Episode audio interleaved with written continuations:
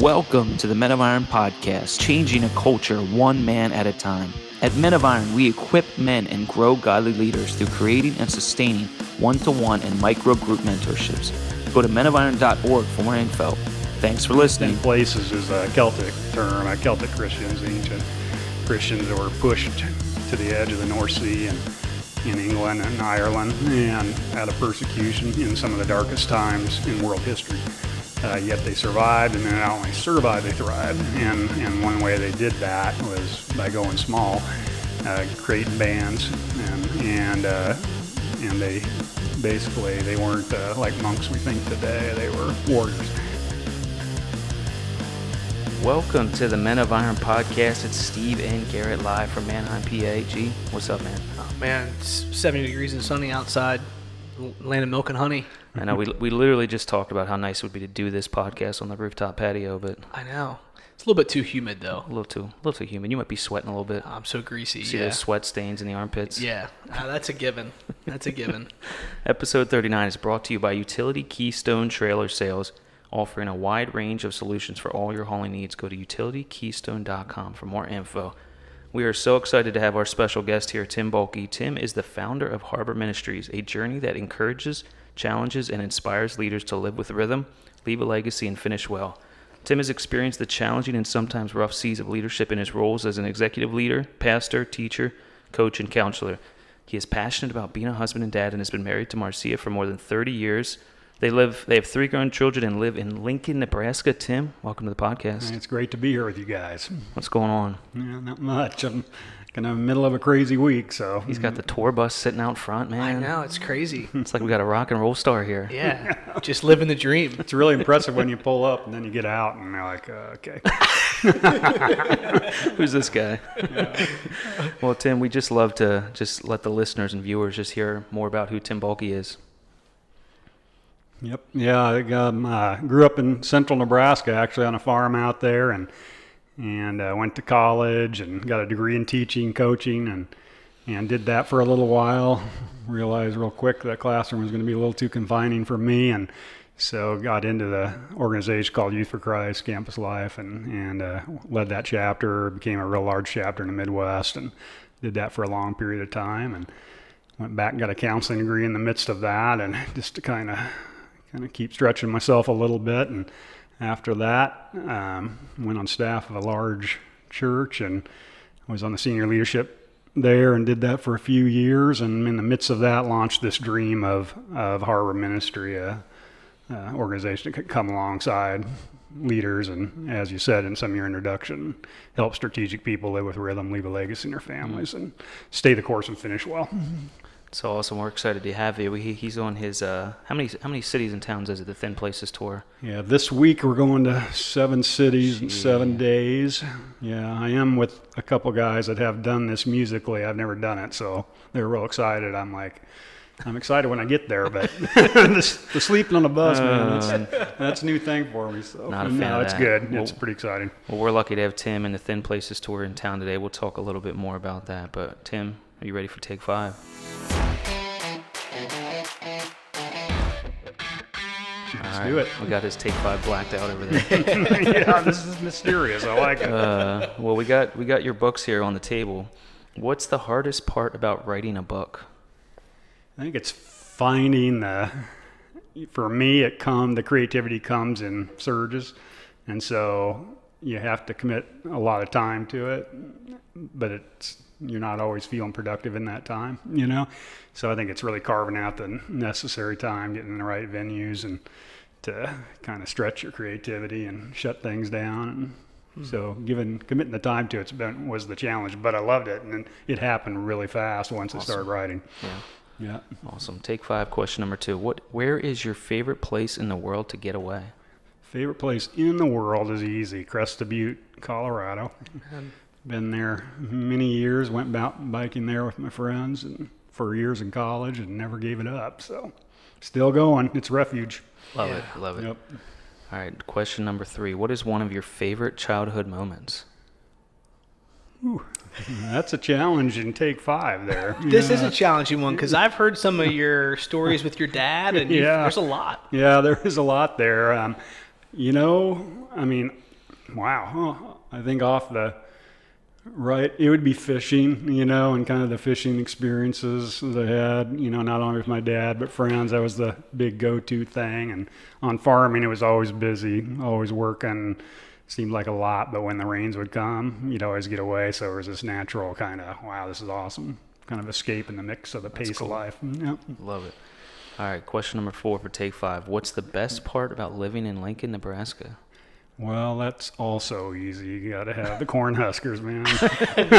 Nebraska football, right? Oh, love I it. know I'm in Big Ten country here too, Yeah. but no, yeah, I love the Huskers. Grew up watching them. Awesome. You guys had a rough year this year. We had a rough year, so we're not real tough, but we got the right coach in place. So, There you go. Yeah, we're pretty excited. Awesome. All right. Well, final question here. What album or song have you had on repeat lately? Uh, that would be Joshua Tree recently. Okay. Yeah, Joshua by U2. Nice. Okay. That'd have been the most listened to over the last month. Awesome. Yeah. Awesome. Well, that's all we got for take five, man. Nice little icebreaker for Tim. What do you think? I, I, that's he, he he was pretty consistent there. I thought looking at these questions, knowing Tim the way I do, I I I, I could have I would have yeah I would have said that he was uh, that's how I would have answered for I him. knew he was going to nail I was it. interested to hear his last one because you are a big Yeah. music fan. I'm a huge music fan and love Tom Petty, but I was thinking what was the most recent thing I listened to. yeah. Actually, on the Thin Place tour, we were in Chicago. We had we got in earlier than we thought on Sunday, so we dropped had the guy drop us off downtown. I tried to get into the Rolling Stones, but couldn't make it. Ah, couldn't make it. That's showing my age there, but boy, the, the place was rocking from the outside. It was pretty Wow, Oh, that's amazing. That's cool. Awesome. Well, we'd love to start kind of with, with Harbor Ministries and, and just tell the listeners, you know, what is Harbor Ministries all about and kind of what led you to start Harbor? Yeah. You know, I mean, it came at, at its core. I was leading, as I said, a large organization and, and a lot of staff. We had 45 people on salaried staff at the time, and just a really great run, great best of times in a lot of ways. Uh, but in the midst of the leadership journey of that, I began to see a lot of my peers around the country that were struggling, you know, either getting tired, burning out, quitting, or moral failures, you know, and that kind of thing that just out of what seemed weariness and not always a good explanation for why, but started seeing that developing a burden for that. And and so in the midst of leading, uh, kind of what I found out soon was I was gonna need a little bit of refuge and a little harbor time myself before I ever started an organization like that because I hit a wall in my 40s of of just the pace and tiredness and everything that was going on, a lot of dynamics to that. But I, as I did that, I, and coming out of that harder time, I really developed this passion, burden that it was time to do something different. There were a lot of good organizations out there and a lot of leadership development, a lot of conferences, but that I didn't want to do a one-shot conference. Um, I knew we wanted to do something different that really came alongside people over a longer period of time.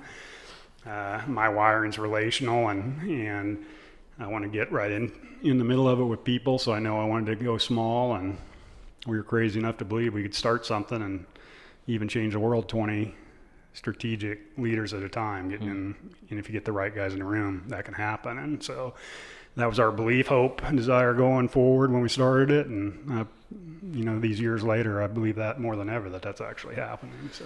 It's uh, it's it's interesting, Tim, to kind of uh, think through my journey through this harbor and rhythm in 20. Um, and I know one of the things I told Steve is like, hey, we don't want to get into too many of the details about this Yeah. journey because, um, you know, and I'm going to plan on sharing this tonight a little bit, but I remember I was introduced to Harbor uh, from a board member, uh, somebody that helps you still out to this day, Dave Zillig, and this was back in 2015 and dave came to me and was like hey you know you remind me a lot of um, myself at your age and i think you'd really benefit from this harbor thing. I kind of see the pace you're running at and i i see what you're doing. And he's like i just think you ought to apply for rhythm in 20 and i was like all right. So i went to the website watched the video didn't know what it was but knew i wanted to be part of it. Yeah.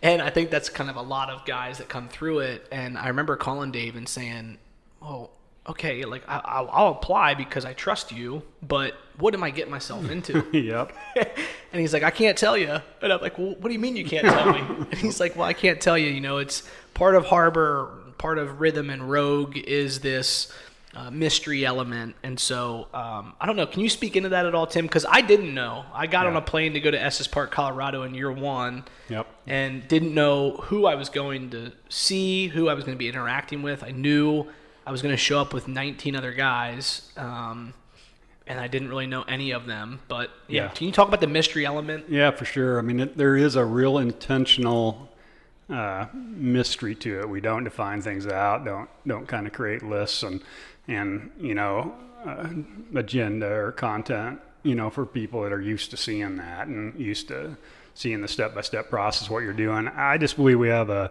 God that is mysterious that invites us into the unknown uh, without guarantees of outcome. We see that throughout Scripture.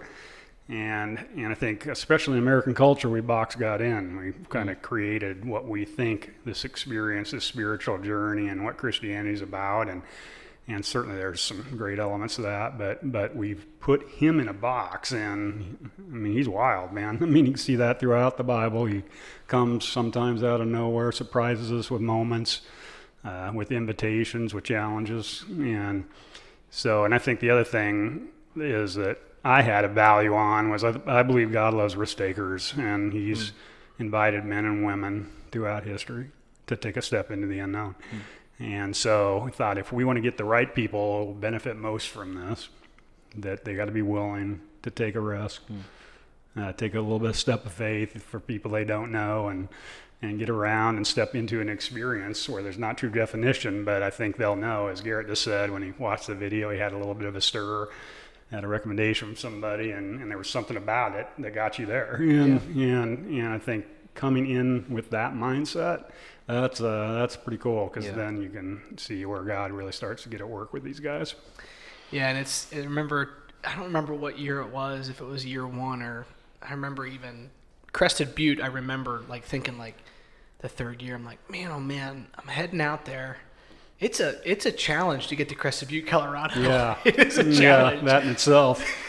and I remember you being like, "Man, you guys risked it. Like you risked this this opportunity to, you know, continue in your jobs, continue what God's calling you to do, but you've taken the risk to be here, and so." Uh, it's hard. It's challenging. I think that's part of the harbor experience. Is it, it takes a little bit of uh, willingness to kind of get outside the, the norm and get outside your comfort zone a little bit, which I really appreciated Yep. about it. Yep. That's, that's the hope and challenge all along. So, It's good. yeah. it's awesome. Well, I think that kind of leads us in, Tim, to the next piece of that. You talked about this wild, mysterious uh, God that we serve, that we read about throughout Scripture, and you just released this book, uh, Thin Places. And so tell us a little bit about your heart behind the book, Thin Places. Uh, maybe to kind of talk about the concepts of boredom, fatigue, disappointment, um, kind of what led you to write this book and Yeah. what it's about. Yeah, you know, it's a really personal work. I mean, and it started really just with me. I'm a journaler and I like to write just that's how I process. And as I get into kind of extend, extended times of solitude, I do a lot of writing. But as I did, and over the last couple of years, I began to process what I was writing. Felt like there was more that was going on there that I needed to kind of bring this into a more uh, into an, a a tool for people, you know, and and it just created great substance. And the idea of thin places is a Celtic term. Uh, Celtic Christians, ancient Christians that were pushed to the edge of the North Sea and in England and Ireland, and out of persecution in some of the darkest times in world history. Uh, yet they survived, and then not only survived, they thrived. And and one way they did that was by going small, uh, creating bands, and and uh, and they basically they weren't uh, like monks we think today. They were warriors. Yeah. I mean, they fought, they protected their beliefs, and they protected this practice of seeking God. And it was really because of some of them that Scripture was preserved. So, so it kind of came out of an inspiring reading of these ancient Christians and what they were about. But they had a term for encountering God called thin places. Uh, a lot of people have written about that, talk about that concept, but the idea is uh, uh, when hev- moments when heaven and earth collide, and just for a moment we get a glimpse of how this life was intended to be, and get a mm. glimpse into who God is. And I think we've all had that when we start exploring that concept. We've all had those moments, you know, whether it's a moment kind of our salvation journey started, or times sometimes it's real simple times of a sunset, sometimes more profound. and dramatic where it just kind of stops you and say God's kind of breaking through and giving us a window into the beauty of what He's created or a window into the character who He is. And so I started tracking my journal entries and seeing these moments through Harbor Ministry journey, my personal journey, our family. They come sometimes in the hardest of times. A lot of times they do, and, and sometimes in the best, but started to capture those moments, and I just wanted to start to create something that I hope would inspire readers to be more open to those thin place moments when they come. Can you talk about, or in the book you mention about, um, you know, boredom, fatigue, and disappointment as that, you know, perfect storm in a lot of leaders' lives? Yeah.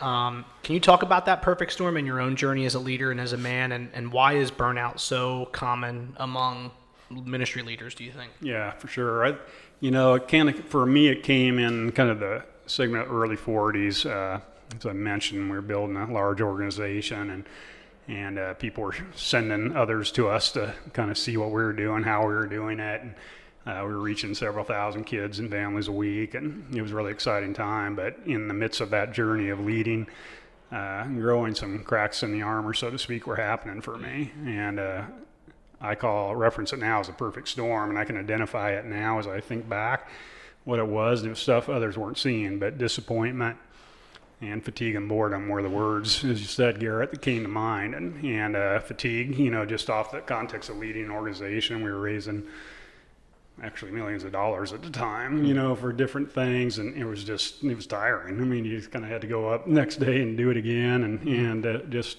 around that model of a lot of people depending on you that got tired, um, disappointed. And I think honestly, I didn't name it, but I lost both my parents when I was in my 20s. My dad was a big impact person in my life, and and I never really dealt with that. Just kind of pushed on. Once that was done, once that loss occurred, and you know, went in and threw myself into work and ministry, and um, certainly grieved it, but you know, never really dealt with some of the core stuff around that of that loss and what that created. And so it was that. I mean, I thought by the time I was 40, I was going to be a basketball coach at Duke. You know, it didn't turn out right.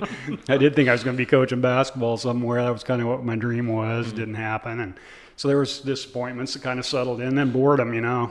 I've done this thing for 20 years. I could do a lot of the work with my eyes closed, and and uh, I don't say that overconfidently. You just you know you get into a habit, you do something fairly well, you learn how to do it, and sometimes you settle in and coast.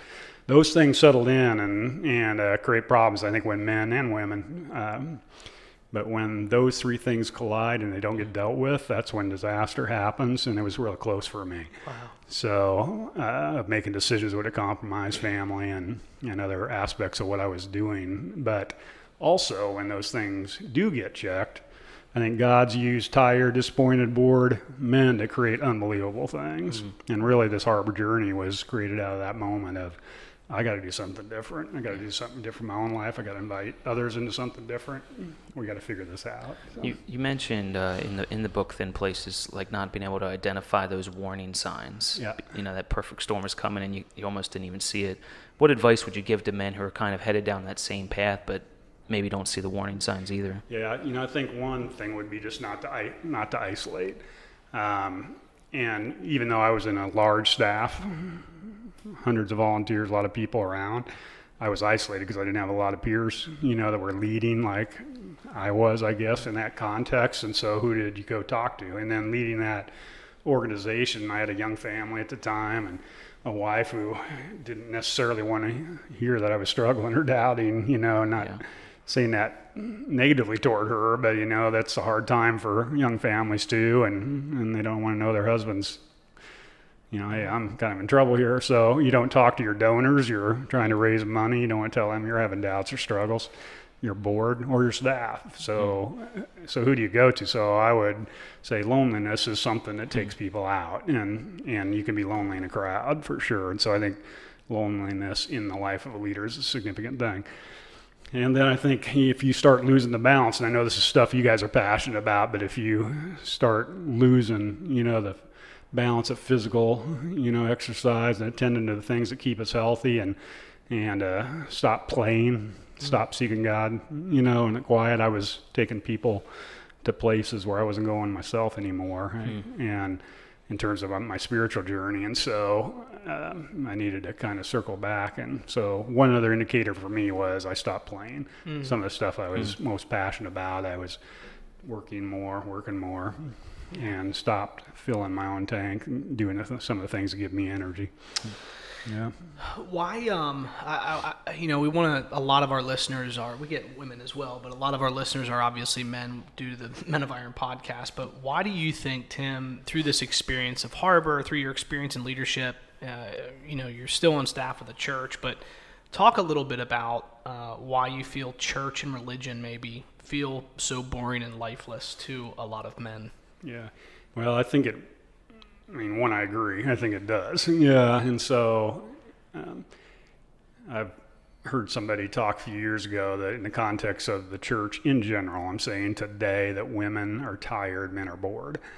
I mean, women are serving, serving, serving, and and all kinds of things they're plugging into, and they're getting tired. Men are bored stuff. And that's what I've seen. I don't think we're getting called out to a mission that's greater than ourselves. I mean, church in general, and again, I'm speaking in generalities here. I'm on staff of a large church, so, but uh, have have stopped giving challenges, stopped inviting us to take risks. I mean, if it comes down to kind of sitting in the pew for you know an hour, engaging here or there, doing some other things, but hey, we're getting in our lives of work, we're getting challenged and called out and pushed, and we push ourselves, and and church isn't doing that.